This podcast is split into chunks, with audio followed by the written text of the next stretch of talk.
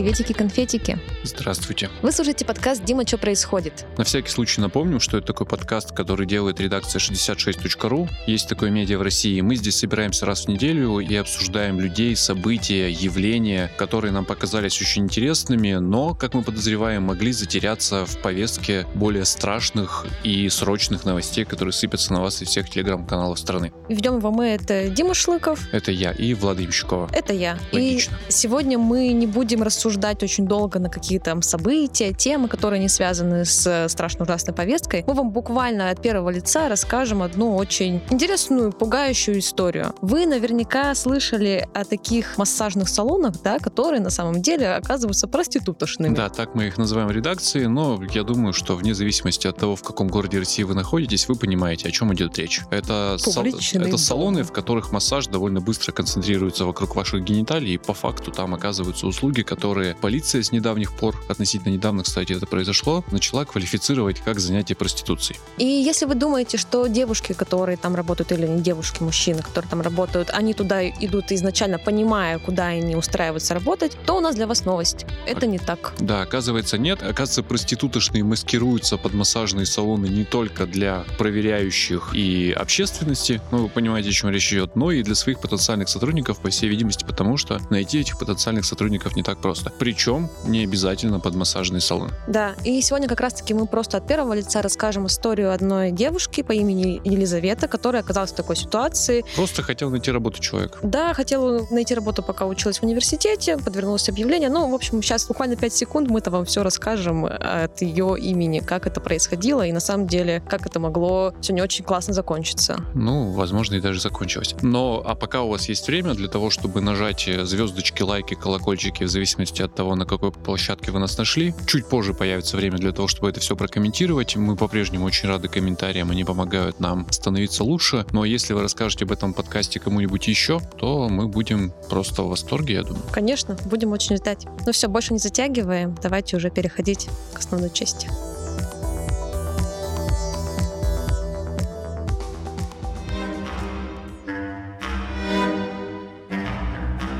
Это произошло, когда я училась на третьем курсе университета. Я решила параллельно выйти на работу и нашла предложение устроиться администратором в эстетический косметологический центр.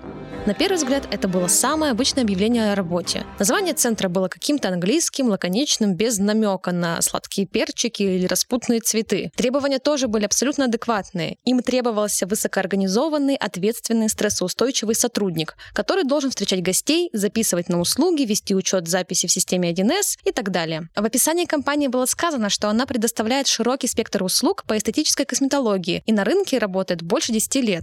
Я отправила свой отклик, и мне оперативно пришло приглашение на собеседование. Его назначили в бизнес-центре, в небольшом кабинете в центре города.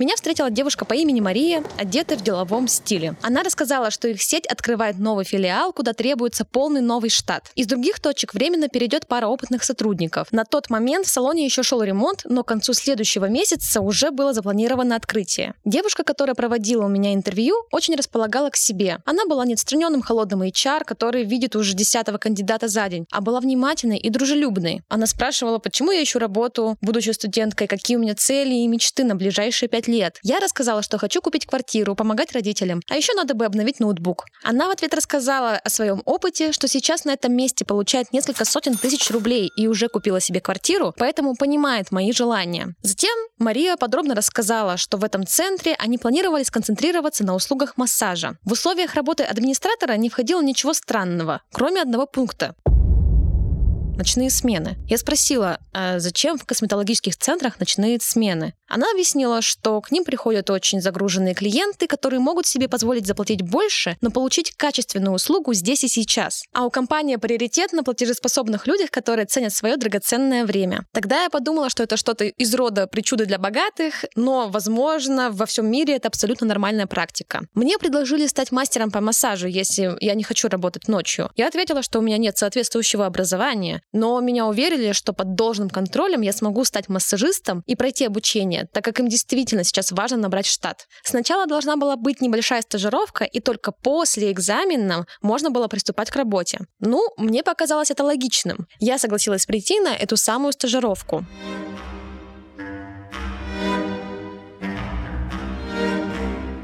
Когда я пришла по нужному адресу, увидела на фасаде вывеску клиники и чего-то еще. Выглядела она снаружи как обычный медицинский центр. Под ней располагалась детская музыкальная школа и популярная в городе точка фастфуда. Внутри шел ремонт. Я была не единственной стажеркой. Мария встретила нас всех и завела в небольшую комнату с диваном. Здесь нам начали рассказывать о работе. Оказалось, что я должна буду носить обувь на высоких каблуках, платье коктейльного типа и всегда быть в макияже. Зачем? Задала я логичный вопрос, на что мне сказали, что я небольшого роста и мне нужны высокие каблуки, а девушка с макияжем приятнее, чем без него. Платья нужны для хорошего впечатления, что бы это ни значило. Звучит странно, но опять же, кто его знает? Может быть, это распространенная практика, может быть, так везде все делают. Я не знаю. Да и кроме того, нам даже сказали, что нужно будет предлагать алкоголь. Человеку уже нужно отдохнуть от напряженной работы. А его продажи напрямую влияли на нашу зарплату. В это занятие изучать массаж мы не начали. Это должно было произойти только на следующем занятии.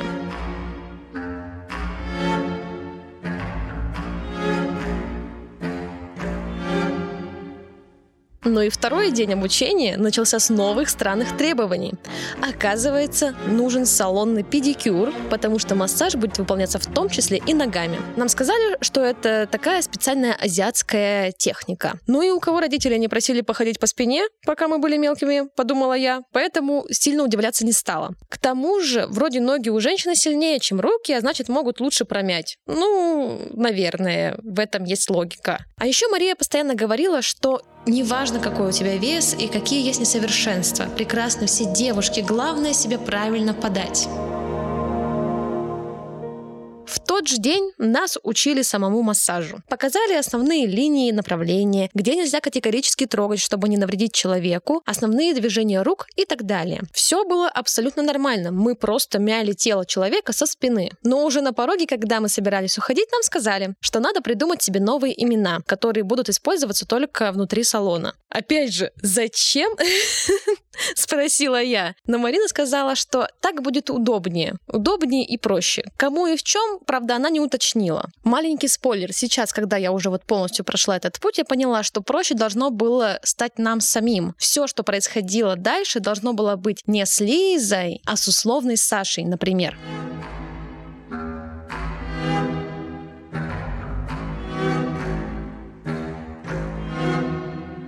Наступил новый день обучения, и на третий день нам сообщили, что для некоторых видов массажа требуется оголять грудь. Это такая фирменная особая техника. Но, как поспешила заверить куратор, клиент ее не увидит. Нужно только кататься грудью по его спине. Опять-таки все объяснялось тем, что это какой-то супердорогой массаж по какой-то сложно произносимой азиатской технике. На этом моменте сомнения уже прочно поселились у меня в голове. Я свободная девушка, но не готова своей грудью кататься по спине незнакомого мужчины или женщины. Да, ее не трогают, ее даже не видят, но я этого не хочу. Да и зачем это в массаже? Мои возмущения и недоумения подавляли аргументами про деньги. Ты за такой пустяк будешь получать по 300 тысяч в месяц», — сказала Мария. Я, которая не держала в руках больше 20 тысяч рублей, даже осознать не могла эти суммы. Когда возвращалась домой, внутри шла ожесточенная борьба.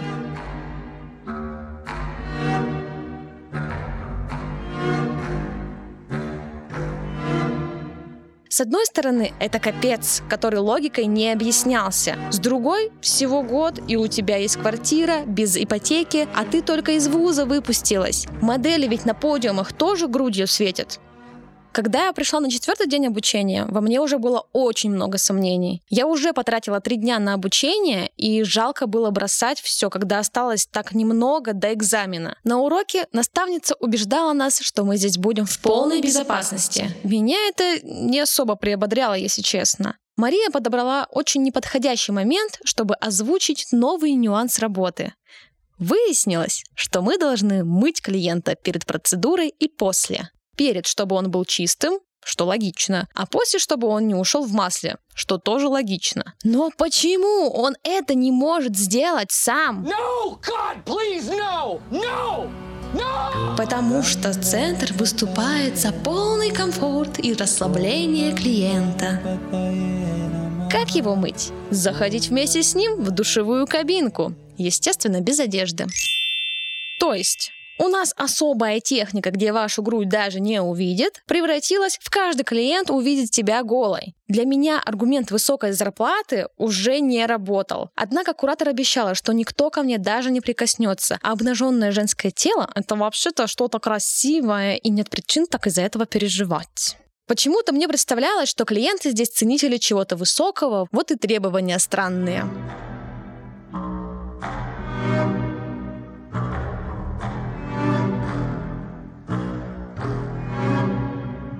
На пятый день идти на обучение уже не хотелось от слова совсем. И я об этом написала Марии.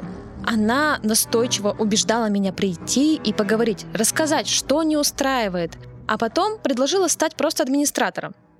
Мне нужно было закончить обучение, чтобы лучше разбираться в названиях и услугах и хорошо консультировать клиентов. И я согласилась. Но и здесь меня ждал сюрприз. Мне все-таки надо было выучить и отработать техники всех массажей. После отработки последнего Мария сообщила, что теперь будем учиться завершать сеанс. А именно... Мы должны имитировать секс, держа в руках член клиента определенным образом, чтобы он не вошел куда не нужно. Только в этот момент до меня дошло, что это те самые массажные салоны, и слово «клиент» обозначало не обобщение посетителей разных полов, а конкретно мужчин. Я отказалась и ушла. С Марией потом была долгая и назойливая переписка с манипуляциями. Она постоянно пыталась убедить, что это не проституция и все нормально. Только спустя некоторое время, обдумывая произошедшее, я кристально чисто увидела все звоночки и поняла, как во время этого обучения каждый день они постепенно наступали на границы девушек, проходя каждый раз дальше и дальше. Со мной ушла еще одна девушка, а еще две вроде как остались. Наверное, Мария не была опытной вербовщицей. Она не чувствовала момент, когда стоит шокировать, а когда нет. Во время обучения я узнала, что наша наставница младше меня и работала там уже около четырех лет. Кстати, мне 21. Она много рассказывала о работе, о других девчонках, говорила, что у них работает даже бывшая учительница. Правда, трезвая на смены она не заступает. Тогда я сначала просто подумала, что это очень странно для центра, но теперь я прекрасно понимаю, почему. Для меня все закончилось благополучно, но кто знает, сколько таких же наивных чукотских девушек туда затащили с мягкой и доверительной подачей подобных наставниц.